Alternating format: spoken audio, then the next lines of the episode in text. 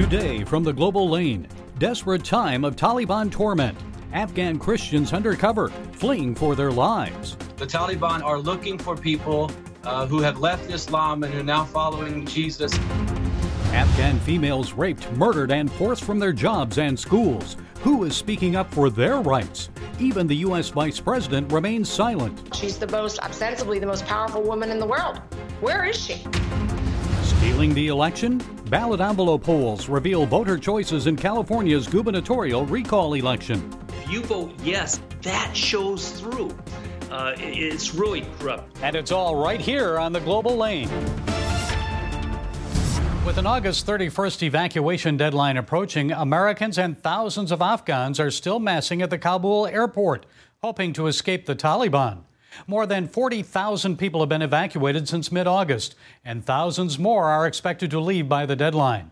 But what about those left behind, especially members of Afghanistan's tiny Christian community? Their lives are in danger, so what can be done for them? Well, here to provide us with some insights is John Weaver, a humanitarian relief worker. Mr. Weaver has served the people of Afghanistan for more than 20 years. He knows the country well. He's author of the book Inside Afghanistan A Mission of Mercy to a War Torn People Before 9 11 and Beyond. John, it's good to have you with us again. So, Afghans and Americans are still desperate to get out. Does this kind of remind you of 20 years ago, just after 9 11, when the Northern Alliance took up arms and American bombing began? How is it similar or different?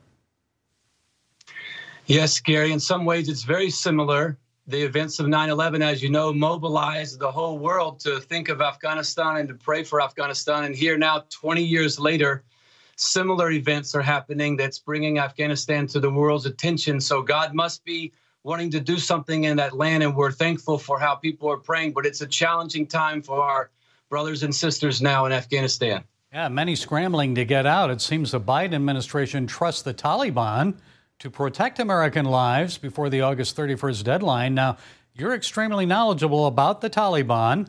To what extent can they be trusted, John? What do you say? Well, it's hard to know if we really can trust the Taliban, Gary. This is Taliban 2.2, so it's different than 20 years ago, but they're still a radical Sunni group. They still promote Sharia law. Uh, but we are praying that in God's mercy, as you already said, thousands of people have left via the airport. There's thousands in lines now waiting, and we're going to trust that many more can get out. But as you mentioned, our big heart and concern is for those that will be called to stay and be left behind that God would be with them through these challenging times. And John, I remember when we met in Afghanistan, you've always been very positive about the country. There's a lot of information, though, and disinformation going around about the status of Afghanistan's tiny Christian community. Former Muslims, they're now followers of Christ. And I saw one report that's circulating on social media saying that the Taliban are going door to door killing Christians. Another says letters have been sent to house church leaders warning that the Taliban knows who they are and they're coming for them. So, what's the truth? Set it straight for us. What are Christians telling you? Well, Gary, Afghanistan's a big country the size of Texas, but it is true in certain locations. The Taliban are aware of followers of Jesus because there have been followers of Jesus now for years, and they have been known and they've shared their faith and they've led people to Christ and they've started house churches. And so we want to pray because they are receiving threats, they are in danger. Many of them have fled their hometown to other cities, some have even crossed into border countries, some have even left through the Kabul airport. So, yes, it is true. The Taliban are looking for people uh, who have left Islam and who are now following Jesus. And so it's a desperate time for our brothers and sisters, and we need to stand in prayer with them and advocate for their situation. John, they, have the Taliban have always been doing that, looking for Christians or those who they consider apostates. Uh, what's different now? Are they actually dragging them from their homes and killing Christians? What's the truth there? Well, the difference now is that they're in control. So in the past, if they were not completely in control, they were limited in what they could do. But you're right; their their agenda is directly against the advancement of God's kingdom. But in this case now, they've become the bully or they become the the powerhouse, and so yet, sadly, they're they're using and abusing that a power that they have, and they are going house to house and. And, and it's not just targeted against Christians. I mean, it's people that have helped for the you know with the American government and just anyone that's different and not embracing Sharia law is is under threat right now. But our main concern is for uh, God's people there that they would weather this storm and advance God's kingdom through the difficult challenges. They're like sheep among wolves, Gary. I know people are familiar with that film and that concept in Luke chapter 10, but that's really the image that describes what our brothers and sisters are facing right now in Afghanistan. So, so John, if they are not being murdered right now, Christians are definitely under threat. They are definitely under threat. Gary, it's very likely that some have already laid down their life. Um, but yet, at least in our main networks, thankfully, none of the main leaders have reported that yet because many of them have fled to a different location or they're in hiding uh, or they've moved or we've helped them relocate. But yes, they are being hunted, they are being targeted, and it is a danger, extreme danger that they're in right now. And John, one concern is if all of them leave, who will remain to be salt and light and share the gospel with Afghanistan? Your thoughts on that? Yeah, Gary. So our heart is that some might be called to leave. And if they want to leave, we're trying to help them. But many feel called to stay. They know this is, you know, their home country. And now, as citizens of God's kingdom, they want to be salt and light. They want to stay. Some are willing to embrace the suffering or persecution that might. Uh, that might come, and, and we're going to trust that some of the second and third, fourth generation believers that are there will be able to weather the storm Many of them are not so high profile, meaning it's the leaders that have been involved for many years that are far more publicly known. And so when you think second, third, fourth generation of believers or house church movements, uh, some of them are under the radar. And we're trusting that God would give them grace to stay and they would see the fulfillment of the Great Commission, the gospel spreading to every tribe and nation throughout Afghanistan. And finally, quickly, John, how should we pray for them? What should we pray at this time?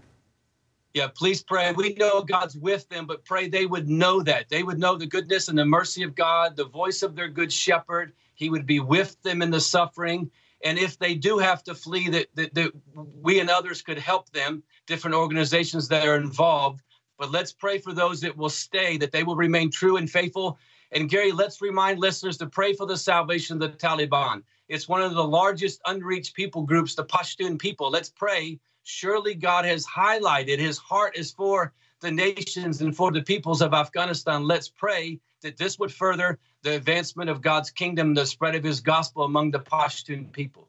Okay, John Weaver, humanitarian relief worker, author of the book Inside Afghanistan A Mission of Mercy to a War Torn People Before 9 11 and Beyond. Thanks, John, for being with us. Thank you, Gary. Bless you, brother. Christians aren't the only ones expecting to suffer as the Taliban solidifies control over Afghanistan. Gains made for females during the past 20 years in education and employment are already being reversed.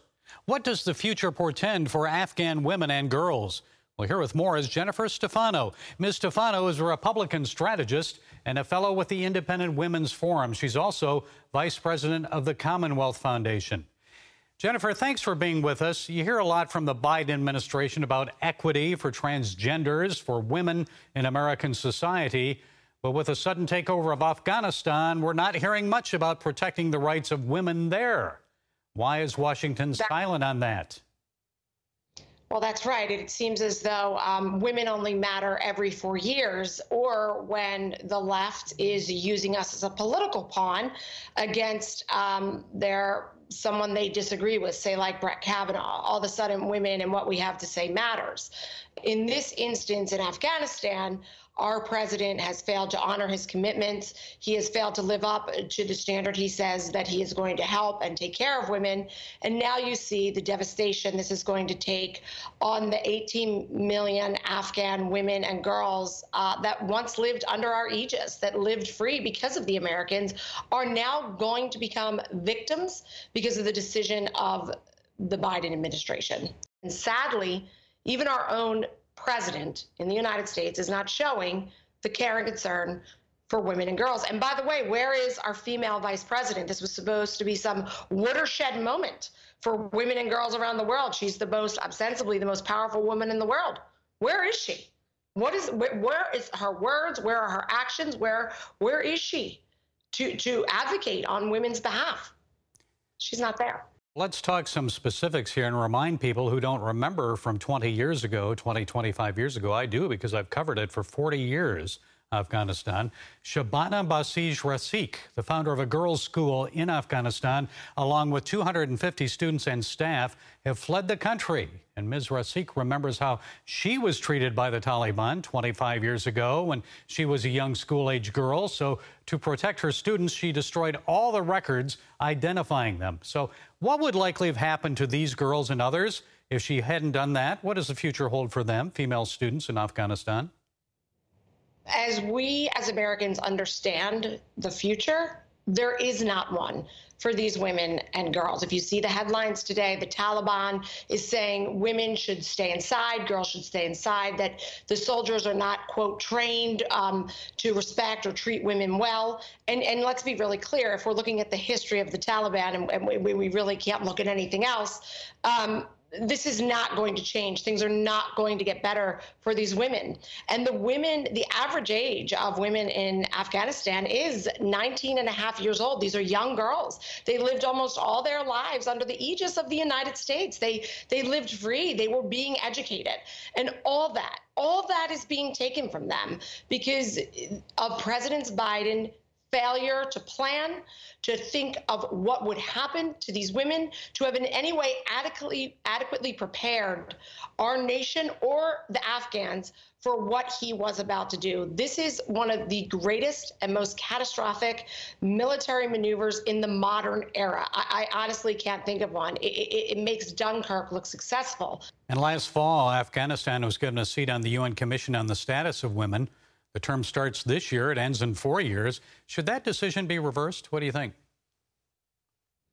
Look, I, I do not take seriously uh, the Human Rights Watch and others that come out from the United Nations. In, in 2020, they issued a report on the United States that um, accused the Trump administration of, of human rights abuses on uh, uh due to our foreign policy, due to the fact that we were that he was um, meeting with North Korea and South Korea at the same time um, and, and continued to point out policies that actually brought about uh, greater peace and brought about calm and stability in the world, whether you liked it or not, as to where today, um, we're seeing a catastrophe unfold. And where was the Human Rights Watch um, before this happened? Why aren't we really addressing human rights abuses um, of, on groups like the Taliban? Why aren't we they more vigorous on that or putting on equal footing a country like the United States just because they don't agree with the administration and, and pretending somehow that the Trump administration was harmful to women or girls because they don't like our health care policies.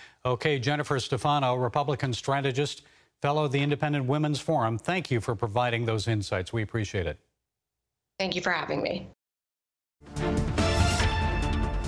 Mail in balloting has begun in California's gubernatorial recall election. It's only the second time in Golden State history that voters have cast ballots to recall their governor. What are the chances that Governor Gavin Newsom may survive recall? Well, joining us to share some concerns about potential vote fraud is Craig Huey. Mr. Huey is a political commentator and founder of Election Forum, an organization dedicated to educating and engaging Christians to vote for Christian values. Craig, it's good to talk with you. Okay, so mail in voting has already begun in the California recall election. I know you've expressed concerns about potential vote fraud and ballot harvesting. So tell us, what is ballot harvesting? Why should we be concerned about that? Well, Gary, uh, ballot harvesting is really a very corrupt thing.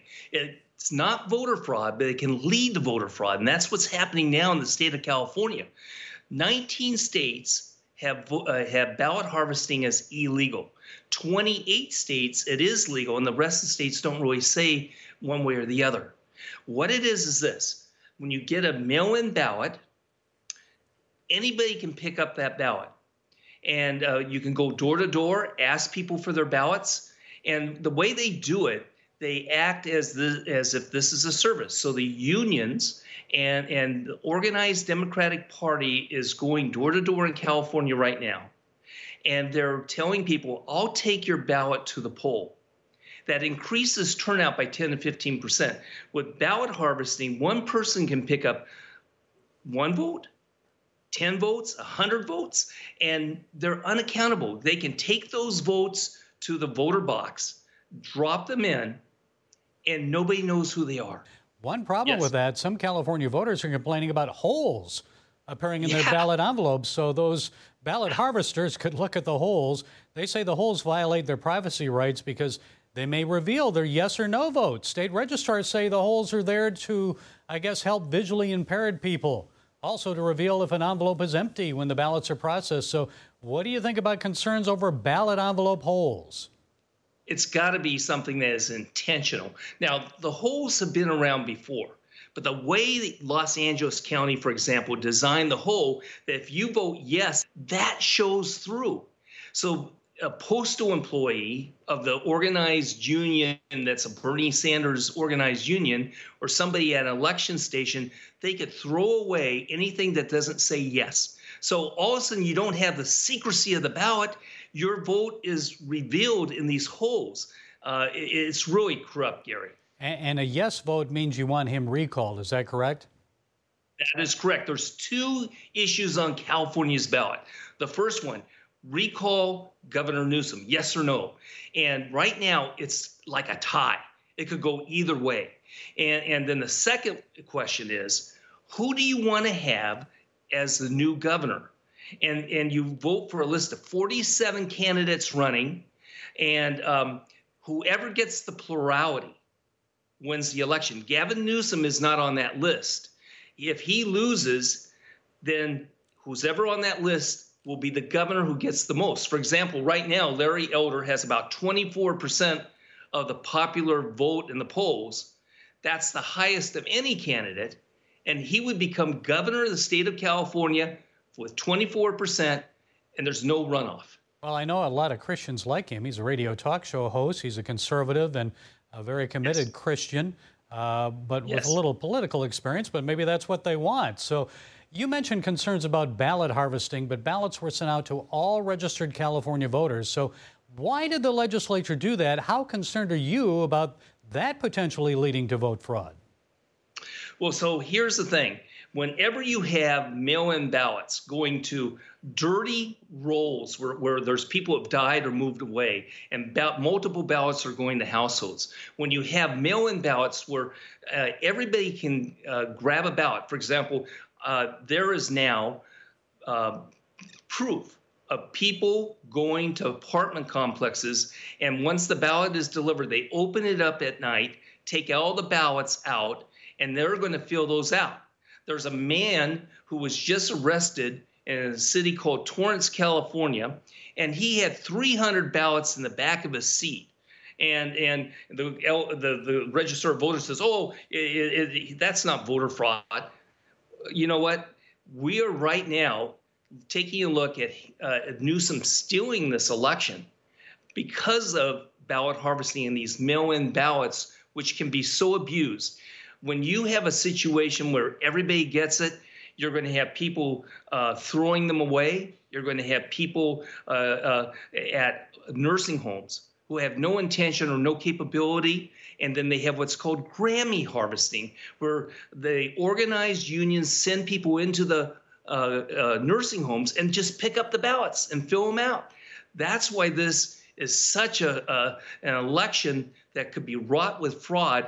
And while he should lose, Newsom should lose, he might pull it off because of this ballot harvesting. Well, a lot of concerns not only in California, but for the next election nationwide ballot fraud. The potential is there. Craig Huey, founder of Election Forum, thank you for sharing your time and insights today. Thank you, Gary. Is American Christianity in decline? A new survey of born again Christian adults between the ages of 18 and 39 found that 60% believe Jesus isn't the only way to heaven. Probe Ministries reports the Christian young adults believe Buddha and Mohammed also offer valid paths to salvation. And get this more than 30%. Now, these are born again Christians. 30% say Jesus sinned like we do, or they aren't quite sure if he did or not. Folks, this means two things. Number one, millennials and Gen Zers don't really understand the foundations of the Christian faith. Only Jesus, not Buddha or Mohammed, said, I am the way, the truth, the life. No person comes to the Father except by me. Also, the Bible tells us in 2 Corinthians 5:21 that God made him who had no sin to be sin for us, that in him we might become the righteousness of God. And number 2, American churches are doing a poor job of discipling people below the age of 40. Did you know that 50 to 80% of teens raised in the church will walk away by the time they reach age of 29? There is hope. We can revive the Christian faith in America, but it'll mean rolling up our sleeves, getting to work through mentorship and prayer. Nearly half of all American adults say they pray every day. Two thirds say they pray at least once a week. So why not begin with prayer? More churches are joining a movement called the Pray For Me campaign, started by the executive director of the Chattanooga, Tennessee Youth Network. Tony Souder saw a need to build intergenerational relationships within the body of Christ. He recently told the Christian Post, quote, young people need to experience that the body of Christ is a family, not just an institution. It's a simple task for churches all they have to do is hold an event where each student asks three adult Christians from different generations to be his or her prayer champions, praying for them throughout the school year. Listen to Tony Souder. I say I'm a 15 year old, and but then I have a 30 year old that's praying for me that I've invited, a 50 year old that's praying for me, and a 75 year old that's praying for me. What's happening here? Well, it's not just the intergenerational relationships with them and me, it's the intergenerational relationships with them, each other. That all of a sudden we've created a setting where a 30 year old, a 50 year old, and a 75 year old are on mission together. Yes, on mission to pray and get involved in the lives of others. 650 churches from various denominations have joined the Pray For Me movement since it started seven years ago. They've created more than 150,000 intergenerational relationships. So take heart. Through prayer and by building relationships, you can help strengthen the body of Christ. You can make a difference in people's lives, not only for today, but for eternity. Well, that's it today from the Global Lane. Be sure to follow us on the CBN News and NRB channels, social media, and our broadcast affiliates. And until next time, be blessed.